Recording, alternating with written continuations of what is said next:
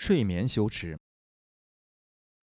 无论你的信仰或精神修持为何，应当总是发愿你能够认出你的梦就只是梦，在你做梦的时候，知道自己正在做梦。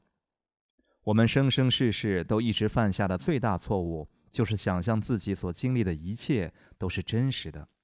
别再犯下这个错误了。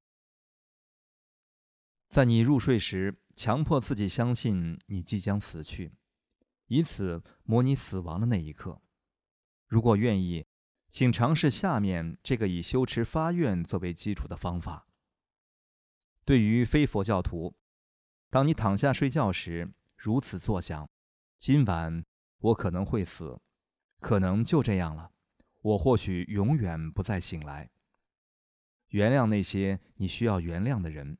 忘记那些你应该忘记的一切，意念任何能让你平静放松的东西，可能是一片落叶，或者是一只呱呱叫的鸭子。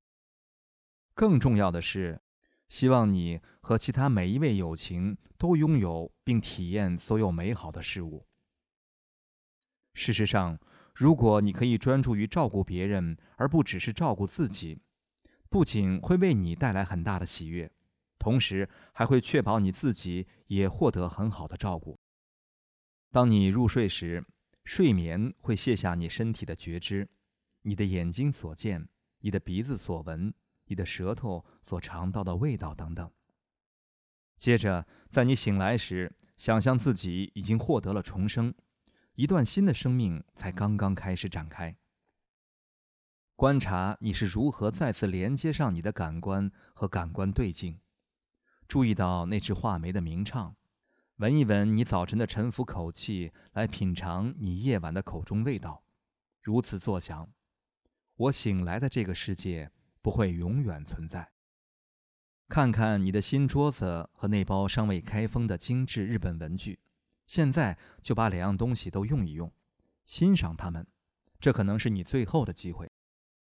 对于佛教徒。如果你愿意，可以按照一个古老的佛教传统，观想一切诸佛菩萨都聚集在你的枕头上。接着，在你即将躺下之前，向他们顶礼。如果你想模仿佛陀著名的卧姿，就在入睡时侧躺于身体的右侧，思维：我要好好利用今晚的睡眠，我归顺佛法僧。我希望今晚的睡眠对我自己和对他人都是有利益而且有意义的。在你入睡时，如此作想：我正在死亡，我的感官意识正在消融。当你醒来时，如此作想：我重生了，我渴望充分利用这个短暂易逝的生命，以利益自他。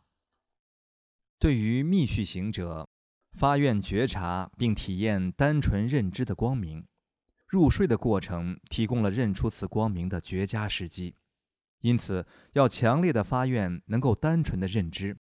死亡时，你所有的感官机制都会消融，意味着这个单纯的认知将会完全不受你的感官或者你对感官对境所起反应的影响，剩下的只有你的心。